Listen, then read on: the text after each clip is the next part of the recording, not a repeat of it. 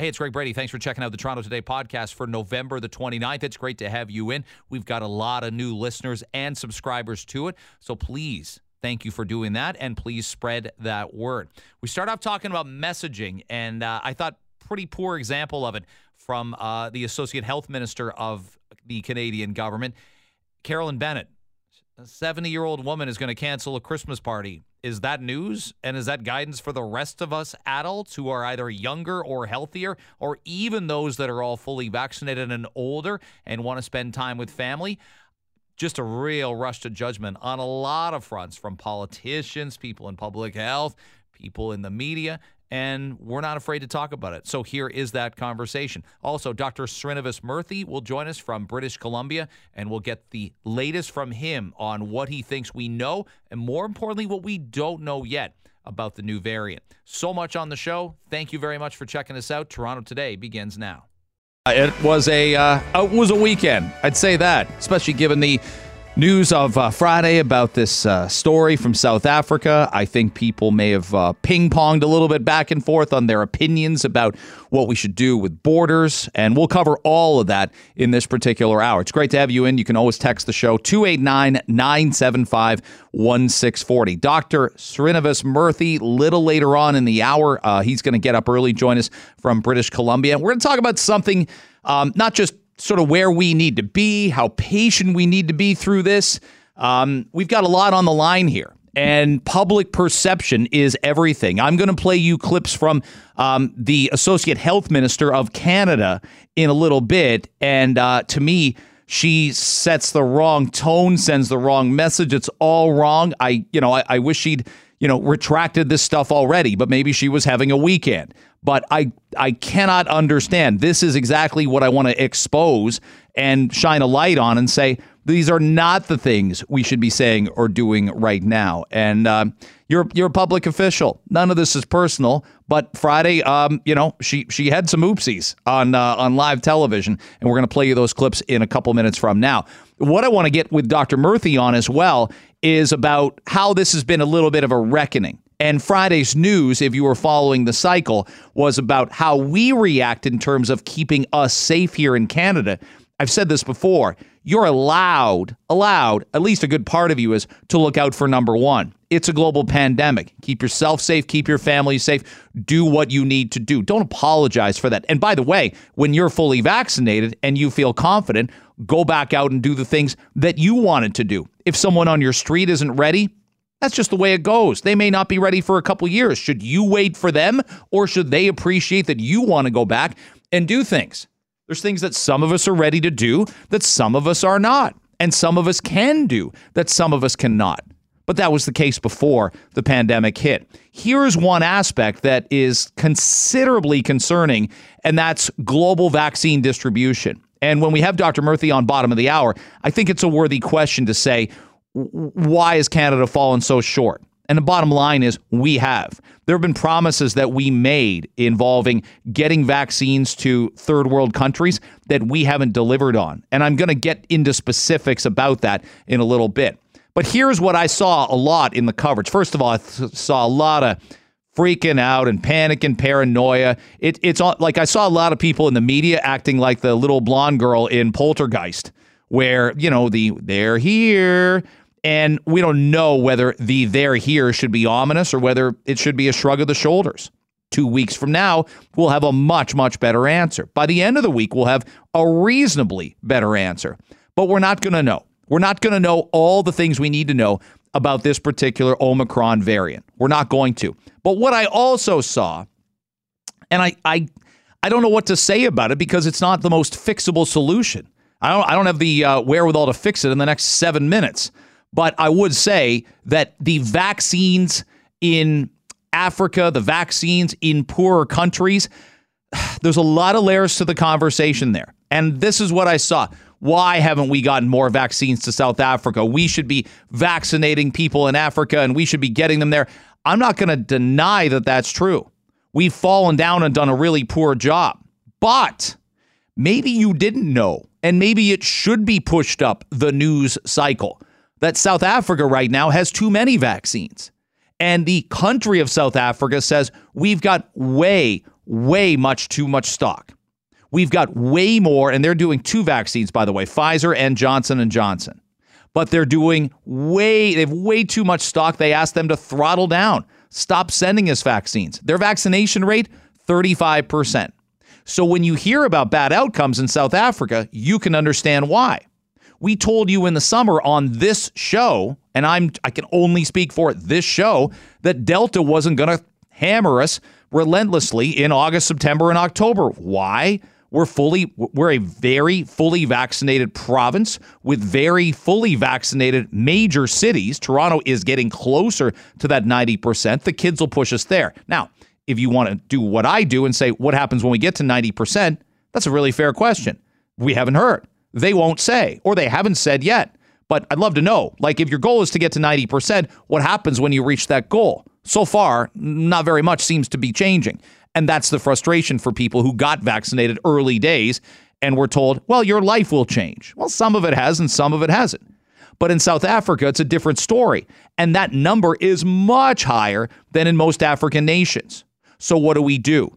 This isn't just all about access. You can only, and this isn't about mandates. Do you think in South Africa a mandate to get on public transit would fly? Do you think in Namibia or Kenya or Algeria um, I've written, I took a couple courses on African politics.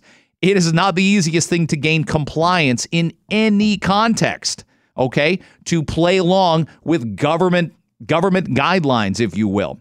Scott Gottlieb's on the Dr. Scott Gottlieb's on the board of Pfizer, so he has a he has a vested interest in Pfizer, but he always discloses that. But he makes the point yesterday that yeah, they're telling us to take the vaccines back. They have too many. People just won't take them. Well, look, I, I, could tell you that five of the eight countries that now fell under this travel ban imposed by the Biden administration have told Pfizer um, to either slow down or stop shipping vaccines because they haven't been able to distribute what they've received. That represents about 95% of the population that now falls under these travel bans in, in Africa. It's uh, South Africa, Zimbabwe, uh, Namib- Namibia, Mozambique, and Malawi. And I can also tell you that with respect to South Africa, South Africa has also told J&J and Pfizer, the two companies that are distributing vaccine there, to also throttle shipments or stop shipments because they have an excess of vaccine. Mm-hmm. They now have 16 million doses in that country that they haven't been able to distribute in a population of 60 million people. Of the 19 million okay. doses that Pfizer has uh, sent, of the 30 million doses Pfizer sent to South Africa, only 19 have been used to date. Yeah, South Africa's at 35% fully vaccinated. Zimbabwe slightly more vaccinated. Rwanda has had a great uptake for some reason. And the countries that kind of border on the northern area there, Morocco, Tunisia, um, they're in great shape. But countries like Namibia are not. Countries like Togo are not. Countries like Gabon are not. So it's a massive, massive problem. And remember, some of it is government structure. Some of it is. Some of it is is the uh, you know is the daily roadblocks and blockades that crop up to prevent vaccine distribution. I read a book once on Live Aid, kind of obsessed with Live Aid, right? The big concert. And when they tried to get the, the actual food and supplies and even money to buy food and supplies, to, you know, to uh, stop people from starving, that was really difficult. A lot of the things couldn't get there. Why? Intercepted by government government corruption. In some cases, rebel corruption. Okay, there's there's you've noticed the politics in Africa. There's a coup once in a while. I don't know if you know that or not. There isn't well, we had an attempted coup in America on January 6th, but it happens a little more frequently and with more regularity in the last 30 years in Africa. So it's a problem. I don't know the solution, but this isn't just all about, oh my God, we've got to get vaccines to all these people. Yeah, that'd be ideal. That'd be ideal to be able to do that. But we've got US states that aren't even at 50%, and they can walk into any pharmacy with any level of convenience and uh, and take the vaccine, and they're not. So ask a family in Mozambique to do it. Ask a family in Angola to do it. Some want it. I'll give you that. Some absolutely want it, and especially couldn't get it in the early days. Um, and some may say, "Well, I've already had COVID. Why would I get a vaccine?" If you think if those conversations are happening in North America, trust me, they're happening in Africa. Let me shift to this. And uh, Carolyn Bennett is the uh, was the Minister of Indigenous and Northern Affairs, quite famously. Earlier this year, uh, so she's finishing the year with a bang, she was forced to apologize to Jody Wilson-Raybould for her response to a tweet by Wilson-Raybould about Justin Trudeau and the response to hundreds of unmarked graves. Bennett sent uh, texted Wilson Raybould the single world message, the single world world message pension question mark. Wilson Raybould called it racist and misogynistic, and many people agreed. Carolyn Bennett is now, uh, and I'll say this she does have a medical degree. She was a family doctor for 20 years. She's qualified to talk about health. But I'm not sure this is the best messaging to send out there. Friday night, she went on CBC. Katie Simpson asked her about the new variant, and she said, just based on information, of which there was very little, very little, she decided that she had, would cancel a Christmas party that she'd been planning and decided that on well, the scant amount of information. So when it comes to public health, this messaging to me is kind of dangerous. Here's what she said that I've canceled my Christmas party. I I wasn't comfortable having that many people in my house uh, for um, in in that kind of time where people maybe don't wear their masks or aren't are are being too close together. So I, I do think that Canadians need to continue to be vigilant, and I think some of us um, have felt all along that that we we can't let down our guard. Uh, this this virus is is very um, um, crafty and always finding times to ways to to actually affect um, um, the social disruption Okay, that's rather disastrous messaging to me. And it's a 70-year-old woman, you know, rather rather sedentary. People get into their 70s and they don't quite move around like people in the 30s and 40s. And she decides to cancel a large Christmas gathering. Yeah, I get that. That should have no influence on anyone who isn't 70. We know not all adults are built to handle COVID risk equally. If only public health had told us that from the beginning. But they didn't bother and they just said, hey, what's good for everybody is good for everybody, and this and that. For the record, my mom is 76. She's a 45 year smoker. She quit in the 90s. She's cautious about COVID. Uh, she wouldn't have a massive Christmas party on her own, but that doesn't mean she doesn't think people in their 20s, 30s, 40s, and 50s who are fully vaccinated should do the same. She's not going on TV telling millions of people younger and in better health not to gather for Christmas. Also, let me point out the hypocrisy here. Carolyn Bennett has been in three different areas of Canada in the last two weeks, flying on airplanes. Ottawa, Nova Scotia, and Northwest Territories. She's a Toronto MP. Maybe there's been a flight from Toronto to Ottawa. I don't know. If she thinks, and she shouldn't, flying, around, she's a medical degree. If she thinks flying around the country is safer than a small Christmas gathering with fully vaxxed people, we got a problem. We got a big problem in terms of that messaging. It's great to have our next guest on, getting up super early from British Columbia for us, uh, an infectious diseases specialist, critical care as well. He is Dr. Srinivas Murthy. It's great to have you on. Uh, we talked maybe five, six months ago, uh, but really timely to have you now. So, the new variant, we're talking about it. We're trying to weigh in on exactly where we should be. But Dr. Murthy, this is this is right now way more about what we don't know than what we do know, isn't it? Yeah. So, like, the first point is that we really don't know much at all.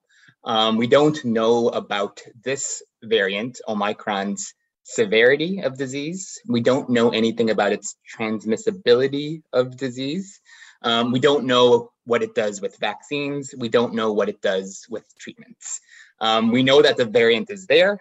It's circulating in parts of the world. It's in the United Kingdom, it's in Israel, and just today or Sunday, two mm-hmm. cases identified in the Ottawa region. All of that is completely unsurprising based on how we know um, COVID 19 transmits and the way our world is interconnected. So, after these first few days, what I know is a new variant is out there. It may be more transmissible, it may not be. It may be more severe than Delta, it may not be. Um, we need to sort of be patient and acknowledge that the scientists around the world, and especially the scientists in South Africa, are working their tails off to help answer those questions. A lot of epidemiologists like to use, and and and it seems like they've they've got it right in doing it so far um, in almost two full years of this, using about a two or three week span. We do that to see if cases will couple with hospitalizations and ICUs. They were consistently doing that um, in the summer of 2020 and into the fall of 2020. And then we got vaccines, and in the highly vaccinated areas, um, that stopped, which was great. That was great news, even with the Delta variant. are we looking in your mind, Dr. Murthy, at about a, a two or three week window to really have a much better? We're not going to know Tuesday tomorrow or Thursday of this week. We got to wait this out two or three weeks. Yeah, like every day we'll get more information in the next little while. The first case was identified a couple of weeks ago. If you go back and look at the actual time that that patient had the case, um, it was likely November, mid-November sometime in Botswana. Um, obviously, it may have been circulating for quite some time before that. Um, remember, the cases in South Africa were identified in South Africa but there have been travelers in Belgium who don't have any links to Africa. There have been travelers in Ottawa who have a West African link. And so it's likely been circulating around the world for quite some time. And it's only due to the credits of the South African scientists who said, wait a second, this is out there. Um, you guys should look for it out there in the world. And so hopefully Canadian labs are working their tails off also to sequence all of the COVID that's in our communities to make sure it's not this. Dr. Srinivas Murthy is our guest, uh, an infectious diseases specialist, critical care as well, joining us from Vancouver on Toronto today on Global News Radio 640 Toronto. Uh, we'd have guests on from time to time and they'd say, well, there certainly is going to be a new variant. This is, it's not a question of uh, if, it's more a question of when. And it's not what people want to hear, but guess what? Um, the virus doesn't care what we want to hear. It really, it really doesn't. That's this. If it's proven one thing, it's proven that were you pretty certain that with the lack, especially huge pockets of the globe, um, don't have close to the vaccination rate that we do in North America, even that the United States does with all the resistance? Did you were did you were you assuming that a day like this, a conversation like this, was bound to crop up in the next several months? Yeah, of course. I think this virus is a very robust one and its a, its ability to constantly evade our best strategies. And so the fact that in november 2021 22 months after we first identified it another variant pops up not surprising at all. Um, it's really a matter of like whether we can contain it appropriately and getting the things we have vaccines and public health measures to the places that this virus is circulating and ideally prevent it from popping up um, meaning that getting vaccines to everyone in the world who needs one. Because I think that's where the problems over the past 22 months have really um, revealed themselves. I, I hope um, I hope that's true, and and I hope this is the wake up call. I hope this is the wake up call. Um, certainly in your line of work, people like yourself have been saying it. Some of the smart people we put on have been saying it for ages that that it needs to be happen. There needs to be more of an equitable distribution. Are are you hopeful? Hopeful we can uh, get past ourselves in a way. Canada to be perfectly honest as much as we've done a good job in terms of acquisition and procurement we know we haven't had any place in canada to develop and manufacture the vaccines um, but we've spread them far and wide in our country. But to be honest the, the stats show that canada's really fallen down and we've not maintained even some commitments that we said we would keep um, to get vaccines to countries that need it more than we do yeah, no, uh, Canada is probably on the list of countries that have done the worst at vaccine sharing and global vaccine access. Canada's at the very top of that list, which is unfortunate because I don't think that's what Canadians really know and really want in terms of their perception in the world. Um, and so, can we do better? Without a doubt. And so, I think in terms of the hopefulness, I was a bit saddened over the past few days that our first reaction in Canada was not, okay, there's a problem over there. Let's get resources, let's get treatments, let's get vaccines to the places that need it but our first reaction was lock down borders, stop flights, and prevent what's over there from coming over here. When we know that that's never worked over the past 22 months of this pandemic, um, and it's not going to work this time, as those cases in Ottawa have already revealed. What do you see in South Africa? The, the now South Africa is not representative of all African countries, but the the numbers I was digging at have South Africa fully vaccinated to the rate of about 35%. Their government wanted 70 by the end of the calendar year. Maybe this speeds it up uh, and and uh, and accelerates it somewhat, but it's not where it needs to be. But that but many other African countries are a far cry from even 35%. In your mind, how much of that is is distribution, getting them getting the vaccines to the people properly, and how much of it is a, a real hesitancy or lack of infrastructure on government to to know how to do this?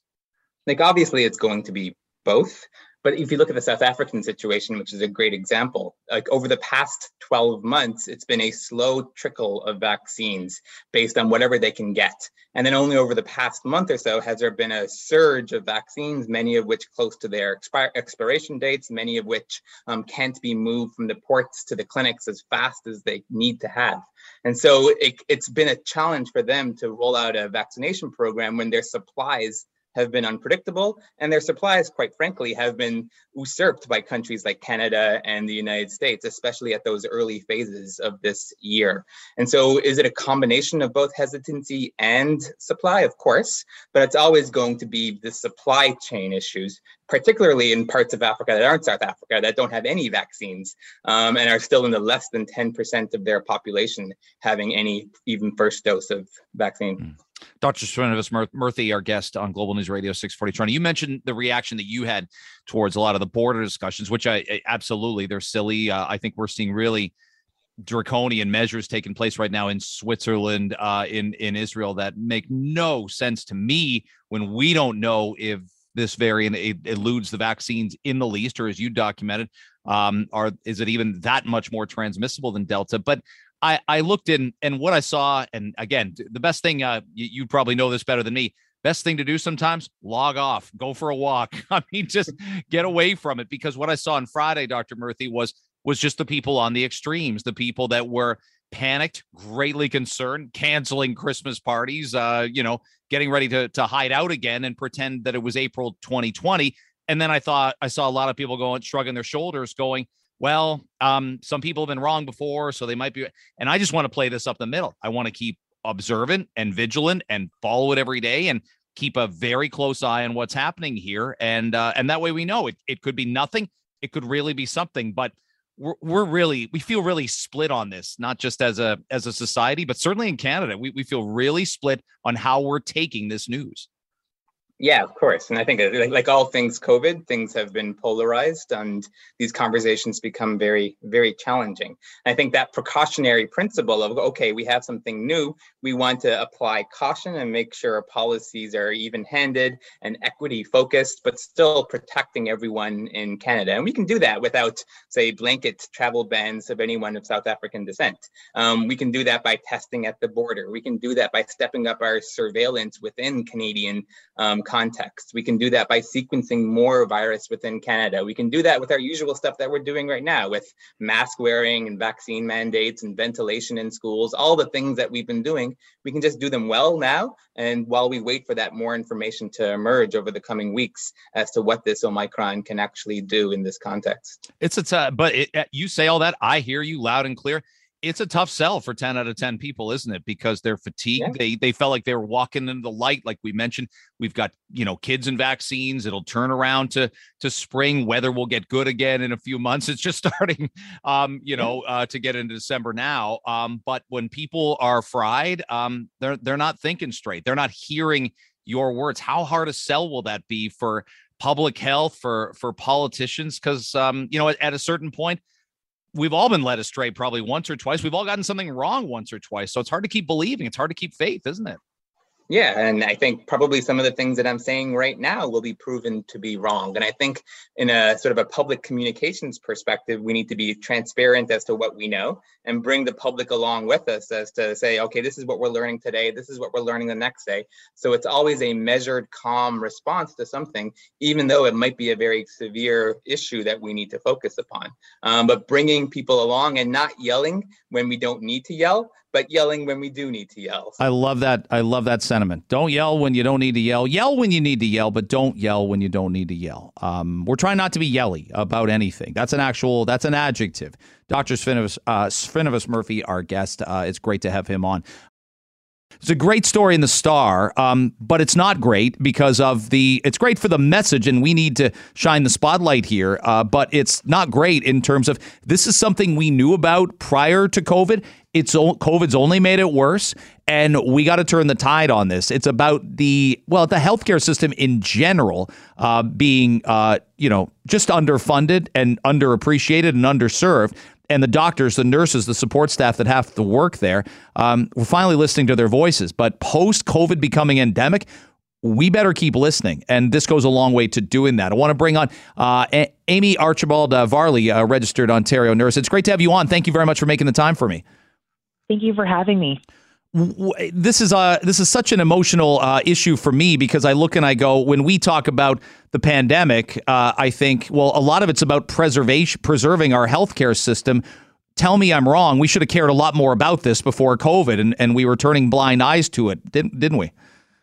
Yeah, absolutely. I think, you know, nursing is feeling really undervalued, underheard, and, you know, talking about a potential of a fifth wave, like I think that's so scary. You know, we had the first wave of the PPE, the masking crisis, the devastation of deaths in long term care of the second wave, the preventable third wave, and the fourth wave of mainly seeing unvaccinated patients in the ICU.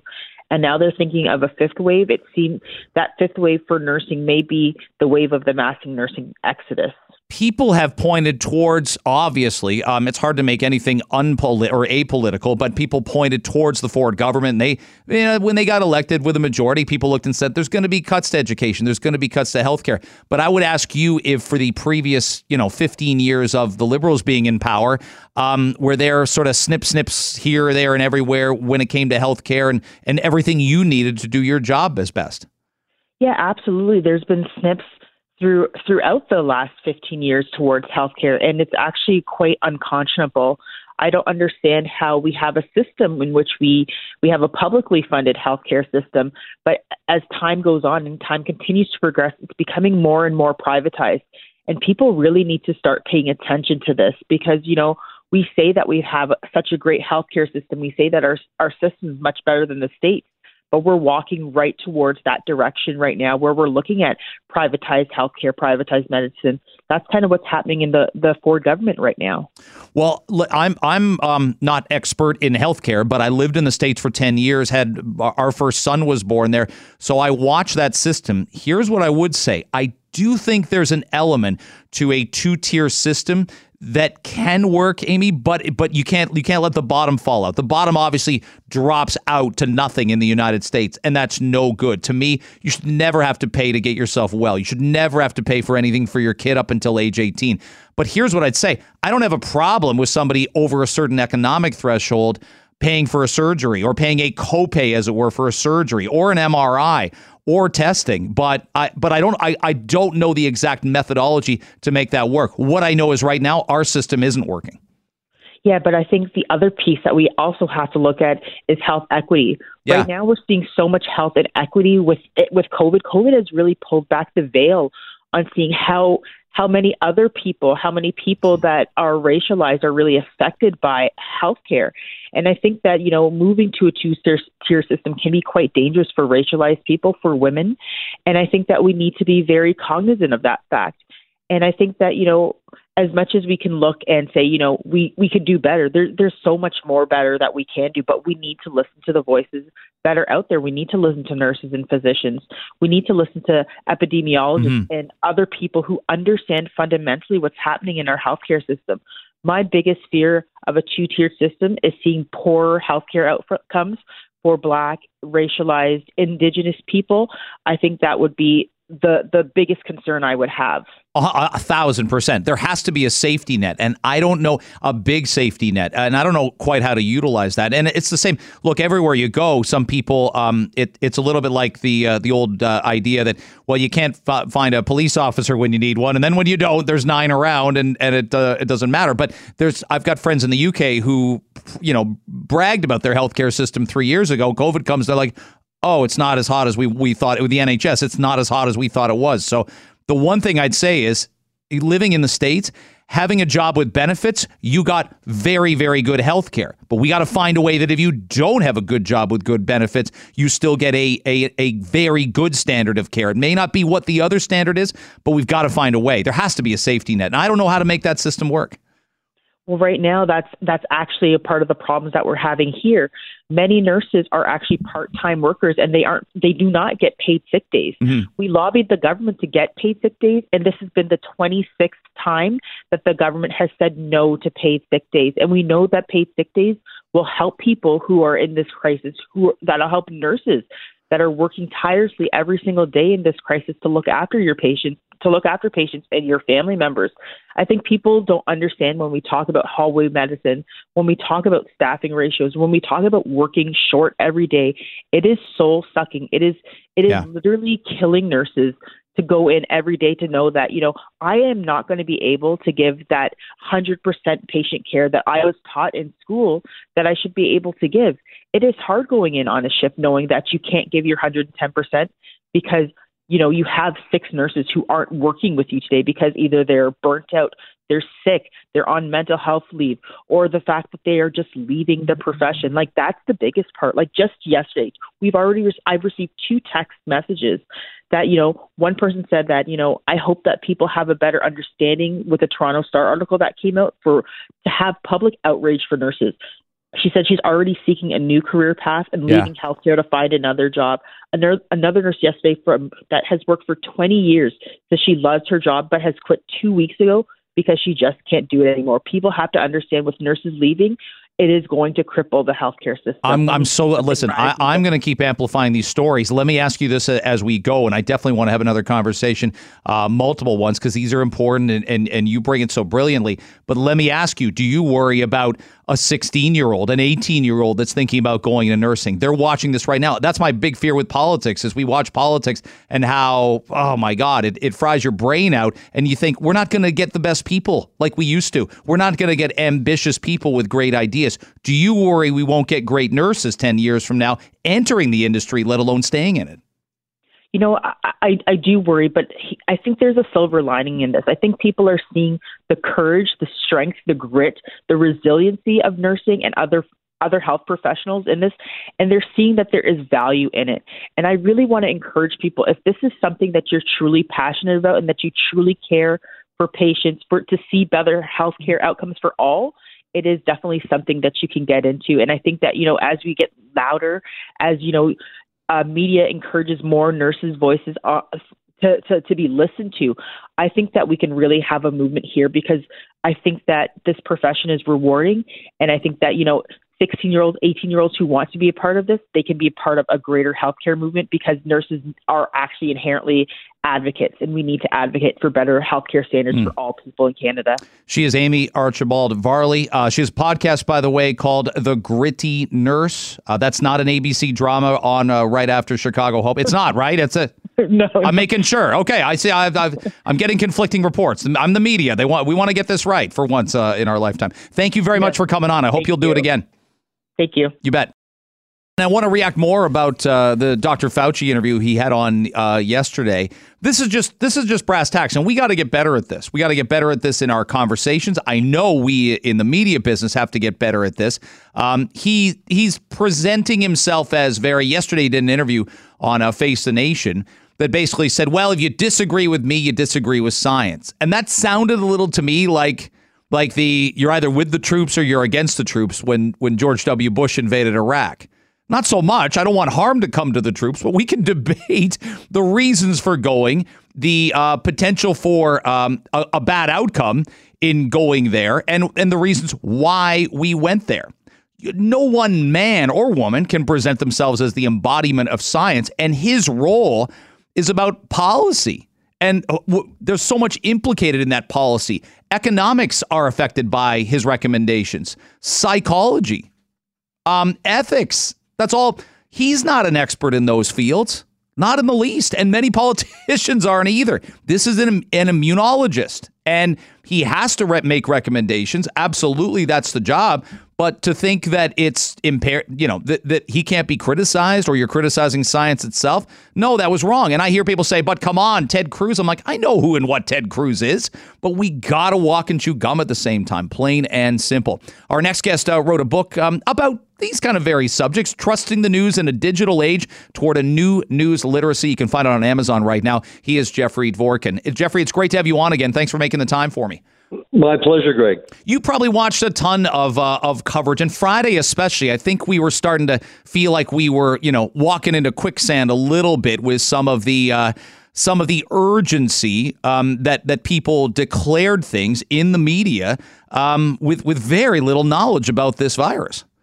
Absolutely, it's. Uh, I, I had a sense that the media sort of was loving this story because it kind of fed into this whole idea about we're all doomed. And even the name Omicron sounds ominous. and it just struck me that uh, a lot of the coverage was running away with the story without a, any knowledge or background or understanding of what is going on. I'm not trying to minimize it. It, it mm-hmm. obviously is serious and and it's a it's a variant of a variant and we don't know we know we know less about this than ever before. But the thing of it is to me is that the media loves to over dramatize sometimes. And frankly, you know, I'm nervous too. We're all nervous. But let's, you know, our job in the in journalism is to provide some kind of context. So I started looking around, and sure enough, there were indications from doctors in South Africa, uh, reports on the Associated Press that even if one con- gets in touch with this this variant, the consequences so far are not very serious. And a family in South Africa, the whole family tested positive, no symptoms. In a few days, the symptoms were gone, or or they tested negative. There, it at this point, and I'm not saying this is the way it's going to be, but mm. we're not reporting the whole context of what what is going on. Instead, we're panicking crazily. The markets are tanking. Uh, journalism kind of loves this story because they can run around saying we're all doomed, um, and there are no no immediate consequences to the people who are doing the reporting, but there are a lot of consequences for everybody else. And I think that that became my worry is that we were reporting there there there was a consequence free element to reporting this story in the way that we've seen it. I think today things have calmed down a little bit. Yes. What I've seen overnight, uh, which is a good thing. But now we need to get back into the, the real reporting of this story, not just the emotional grabbing of the audience which is what journalism unfortunately has a tendency to do. I realize it's there, and I, I remember going to journalism school after I did my um, my poli sci undergrad, and and I heard that phrase for the very first time, Jeffrey.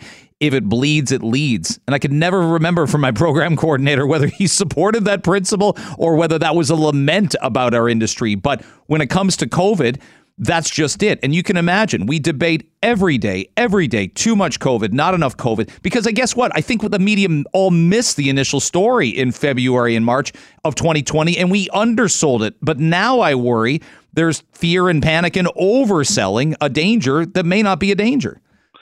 Well, you know, I don't I don't want to be Pollyanna-ish about it, you know, but I, I, what we can report is that here's what we know so far and the idea that there are two cases in Ottawa, suddenly it's here, it's taking over, it's it's it's the revenge, it's the monster in the Black Lagoon. You know, we have to kind of calm down uh, after uh, the Parti Québécois got elected in Quebec in uh, 1976. Aislin, the great cartoonist from the Montreal Star, had a picture of Re- a cartoon of René Lévesque looking at the, the reader in the in the Gazette, saying, "Okay, everybody take a Valium." And I think that I think we I think we need to kind of just relax a little bit and figure out what's best for us. Is Jeffrey Dvorkin's uh, joining us on Global News Radio 640 Toronto on Toronto today? Given that there's no evidence, like I'm just boy, I, you know, call me crazy. I'm a big. I took a couple law courses, but big believer in things like evidence and due process. And yeah, I, I know my job ends up being a bit easier than someone that's that's putting together a television newscast or or putting a headline in a newspaper because I can provide context and I have the time and where I can talk to smart people like you and do that. But when there's no evidence, no evidence to say this is going to set us back, let alone to square one, we've got tests that will detect this. We've got therapies. We've got vaccines. We've got a ton of stuff we didn't have in March 2020. Yet I heard people telling me on Friday afternoon specifically this feels like March 2020. We fell down somewhere if that's the case. We did. Exactly. And I think that now we, we're older, we're smarter, we're wiser, hopefully, and we can look at this story and say, okay, what are the consequences? who should we be interviewing about this? Mhm. Who is benefiting from telling this story in the way that we've been telling it so far? I'm not going to, I don't want to be one of these conspiracy theorists, but I'd like to know why the WHO was so quick to announce this. And what? And when the when the stock market tanked on Friday, dropped Yeah. almost a thousand points, somebody must somebody must have benefited from that. And I'm not gonna I'm not gonna name names because I don't know. but it, it I we've lived through a lot the last couple of years, all of us, and we need to kind of be clear in our understanding about what's going on, who's who is who's pushing this information out and why. And I think that's that's the other question. Maybe this is a magazine article that'll come out in about a month or so, or something on PBS Frontline next week because they're really good at at uh, digging into these sorts of things.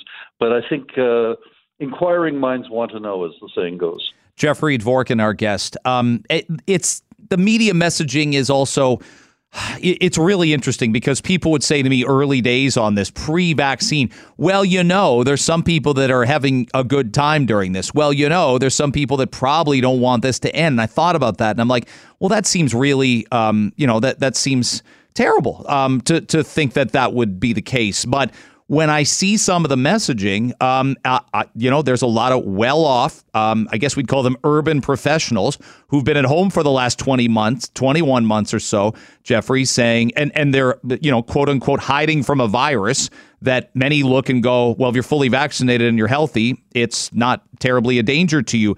But they like how this has changed their lives. They haven't lost a penny and they're at home and they're saving money on a ton of things from their commute and their office life. Um, I worry about that. Workplaces probably want to get people back, even if it's a hybrid model. They want to at least have that. So there's a bit of a bit of class warfare happening here. The people in essential roles, they can't do that. They- They're they're out there and they're working for us. Right, and I think that we're finding that there are going to be new ways of working.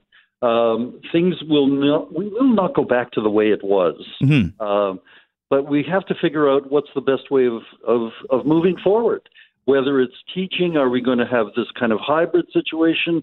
I know that my colleagues at the University of Toronto are a little bit nervous about the idea of in the new year going back to face to face teaching. Um, they're worried, and nobody knows. I think I think the lack of knowledge is really making people crazy, and we need to kind of figure out a better way that journalism can help people understand exactly what's going on. And over the last uh, 72 hours, that hasn't been happening. No, you, you nailed it. His book, Trusting the News in a Digital Age uh, Towards a New News Literacy. You're helping us do that uh, with, with that kind of conversation we just had. Jeffrey Dvorkin, our guest, look for his book on Amazon. Thanks. Let's do this more often. It's, a, it's valuable messaging, I think, for our listeners, and I appreciate our chat. Anytime, Greg. Thanks. You got it. You may wonder about Black Friday too. We haven't been on the air since Black Friday because our last show was Friday morning.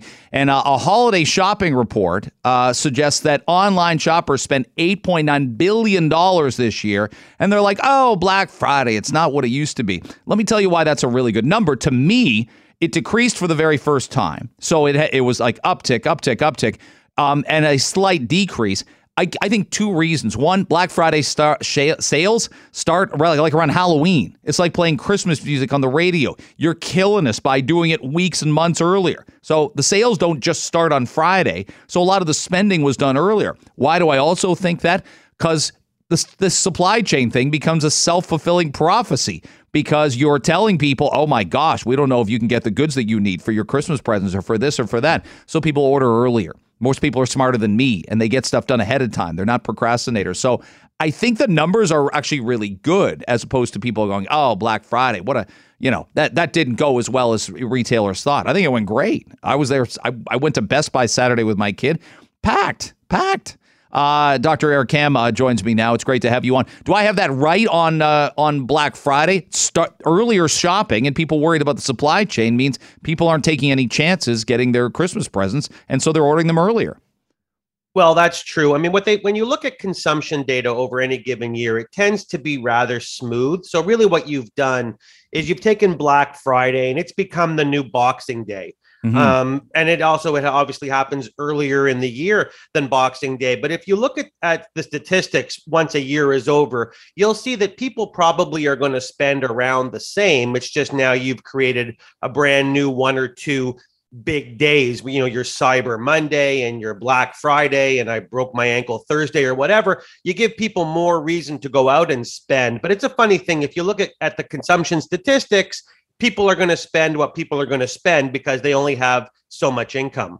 But they've also been potentially been sitting on that income for large chunks of time and they were sitting on it last year but a you could do a lot less last year at this time. You weren't people weren't booking plane tickets. People weren't um, you know going on uh, on outings. People weren't crossing the border. So the potential's there to spend much more. Maybe not in terms not just in terms of material goods but the travel aspect. And when you travel you spend well, this goes back to your are we in this together? I mean, a lot of people have been sitting on a lot of money, but you're taking a subsample of the population that probably would have had that money anyway. If you're one of the people that's been adversely affected by CERB, you're not sitting on mm-hmm. so much money. So you really have to kind of bifurcate the society into those that have and those that haven't. And by the way, since we're talking about bifurcating society, two things. First of all, I've never made a secret of the fact that I'm Jewish, so we should wish happy Hanukkah to all of our Absolutely. Jewish listeners. Yes. And I think this morning I really want to say good morning to all my Sri Lankan friends. and since we're on the topic of butchering names, I want to tell you why I'm still in very intensive therapy. When I went to grade seven in 1979 at Don Valley Middle School, my parents had given me a very distinctive name. My first name is Avram, named after my great grandfather, because we name after people who've passed. And my middle name is Eric. So it's Avram Eric, but I go by Eric. But somebody in the office at Don Valley Middle School who never ever wanted me to have a date for the rest of my life forgot to leave. Or they the just or they just between, assumed. I mean, they could have in between the assumed. M and the E. So Greg Brady, for the rest of my life, to anybody with whom I went to junior high, I am still Avrumarik. And now you may say, oh, that's funny, Avrumarik.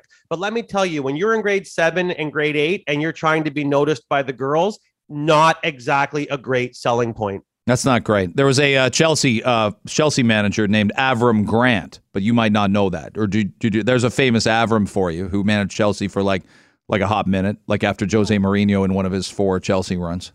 You know, thanks to you, I've actually turned on to soccer. You've turned me on Good. to the to the beautiful game, and I've learned a little bit. Now, I know there's I could I could list you off a bunch of famous Avrams, but I don't know a lot of Avrumeriks.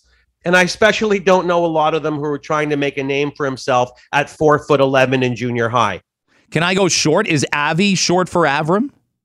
Avi is short for Avram. I again, many there are many Avis, and I've had cousins that are Avi. It's a weird thing in the Jewish community because you're named after people that have passed, and so what happens is you tend to find some icon in your family, like my great grandfather, who was one of the people that that believe it or not brought socialism and communism to Ontario. Thank God, um, someone so had to many, do it. Yeah, let's yeah. not talk about it. He'd be real proud of me today. Roy, uh, Roy, but, yeah, Roy uh, Green just had a heart attack listening to that, but okay you know. Yeah, Roy Green's not up yet, thank God. But what he happens is, up. is, is you get many people named after the same person. So in my family, there's Avis and Avrams, and so there's a lot of them. But again, just for the record, one of Rummerick.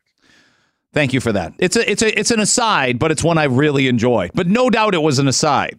That's an aside if there ever was one. Talking about having Canadian names, and I, that's why my parents gave me Eric. My father thought I would be teased in school being Avram, and the reality is, trust me, Avram wouldn't have had one tenth the teasing that Avrameric got.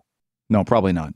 Dr. Uh, excuse me, Dr. Eric Kam joining us on uh, Global News Radio, 640 Toronto. So I, will ask you big picture. What do you make of the uh, the the the new variant, the coverage of it, and the concern of it. I worry that, you know, I don't want to see mass panic. I don't think there's anything to panic about, but I know people. You know people. You know uh, university professors that are preferring to stay at home and wander around in their bathrobe, and the sheltered class, Dr. Kam, the privileged.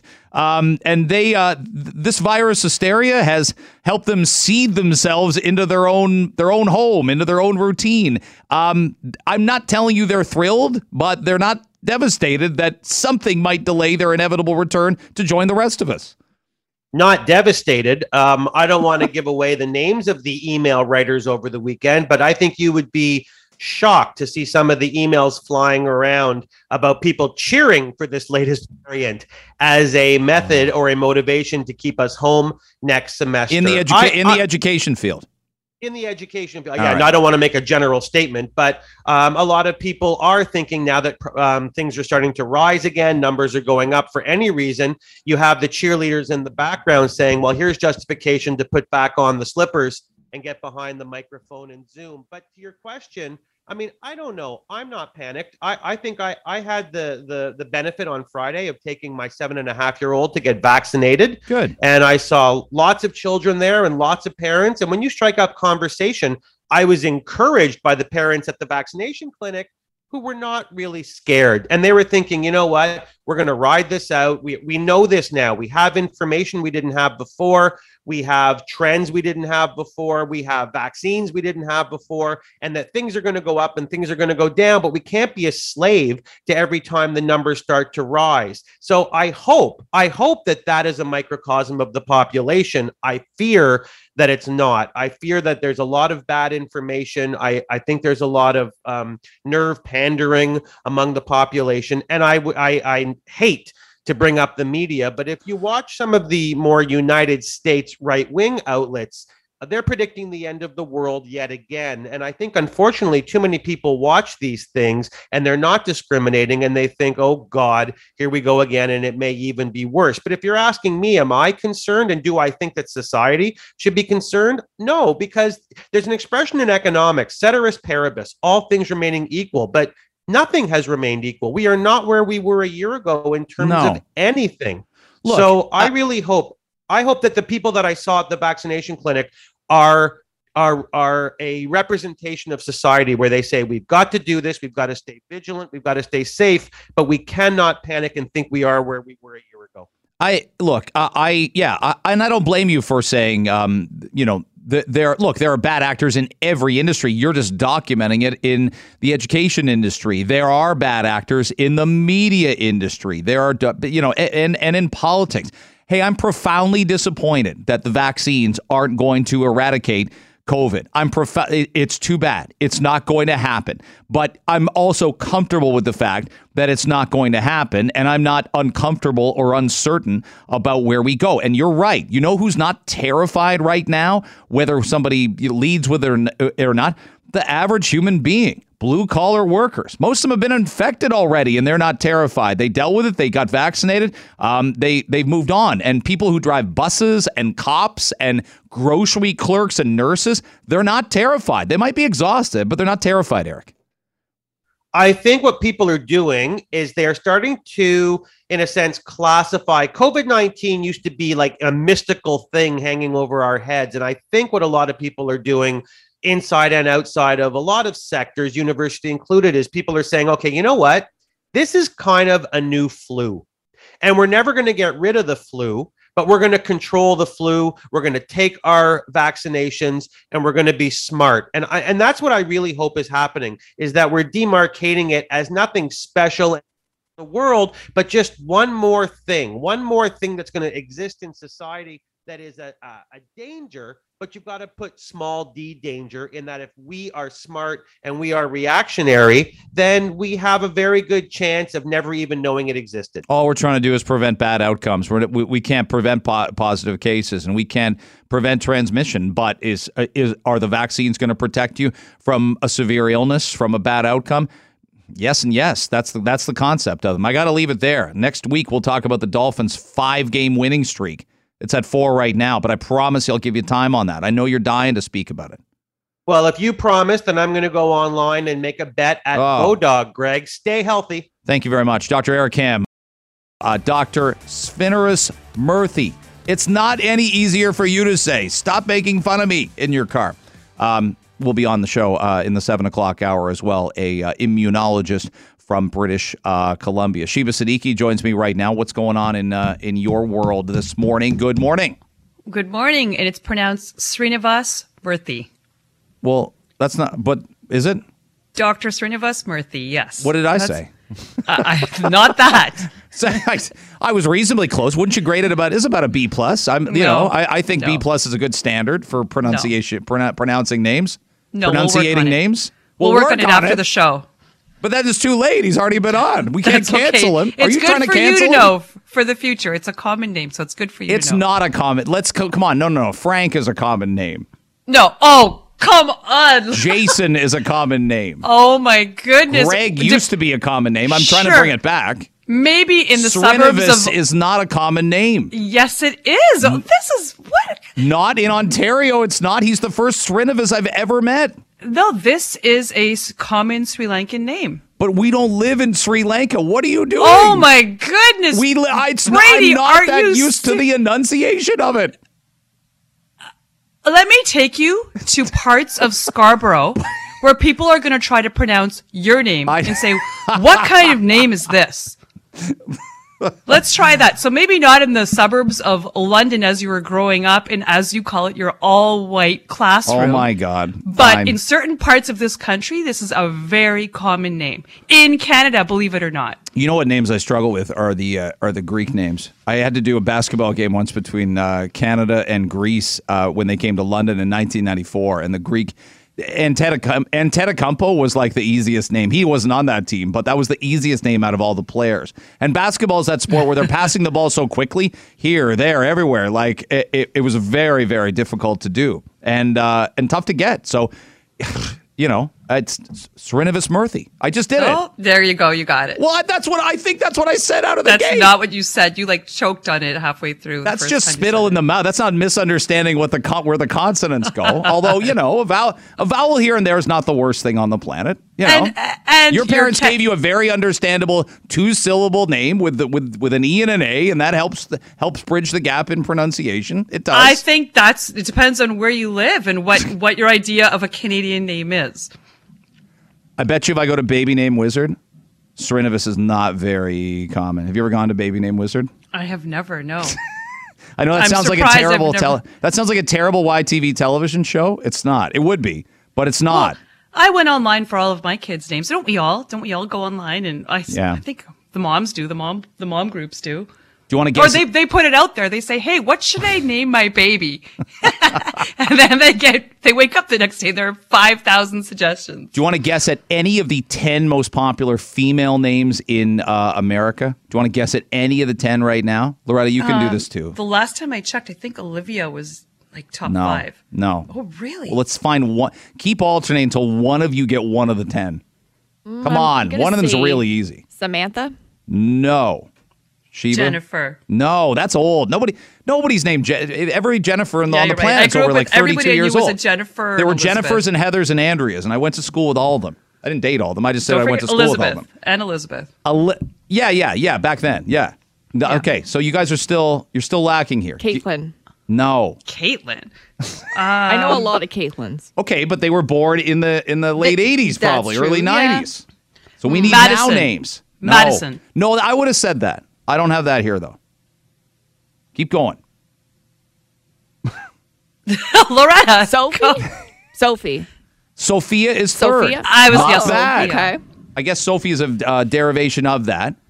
Um, do you want me to give you the top five? You Yes. tapped out on. See, it's hard to Yeah. speak at this hour, as I just proved uh, nine minutes ago. It's hard to it's hard to form words. No, I can pronunciate. Go ahead. Emma is number one. Emma, Ava. That's a bit of a surprise Yes. to me. Do you, Ava, really? No, I know a million Avas that are like, yeah, in elementary school. Okay. Uh, Sophia's three. Isabella is four. Hmm. I don't. That's a shocker to me. I think one that stood the test of time. Charlotte at five. Oh, I love that. I thought a lot about It's Charlotte for a girl. We thought about uh, we thought about Charlotte. Um, Amelia at six. Mia at seven. Mia's popular now. yes. I don't know about this one. I like this one a lot, and I love last names as first names. Harper. I like that for a girl's first name. A t- Harper Oh. Brady. Yes. All right. Harper is uh, David Beckham's daughter's name. Yeah. Is, is it? Uh, Yeah. is. Harper Beckham. Oh, I did not know that. I know Brooklyn, but that's about it. Uh, that's about it. Uh, did you ever see the interview with Ali G and Brooklyn? Excuse me, and David Beckham and oh, Victoria no. Beckham? Stop. Stop. Have you seen it, though? What are you about to say? Yes, I've seen it. Where he's like, she's like, is, is your little boy uh, forming complete sentences now? And then he's like, and she's like, yeah, he's he's you know he's he's starting to. And then he's like, and what about Brooklyn? Meaning Beckham's the little boy oh. unable to form sentences. I thought you were going to say something else. He also yeah, I know there was a lot. well, first the chant that uh, that um, involves her at uh, Man United Road matches, which where we won't go. Evelyn. Oh, I don't know that one. Oh well, Evelyn's at nine. Abigail's at ten. And then Oh, the I'm boys, at some of these. the boys go Liam, Noah, Oliver, William, Elijah, James, Benjamin, Lucas, Mason, Ethan. Ethan's a big name that's been around for like 20 years, right? Everybody knows an Ethan. Liam doesn't surprise me. That's number one, though. It does for Yes. America because it's a very. I feel like that's a very uh, English name.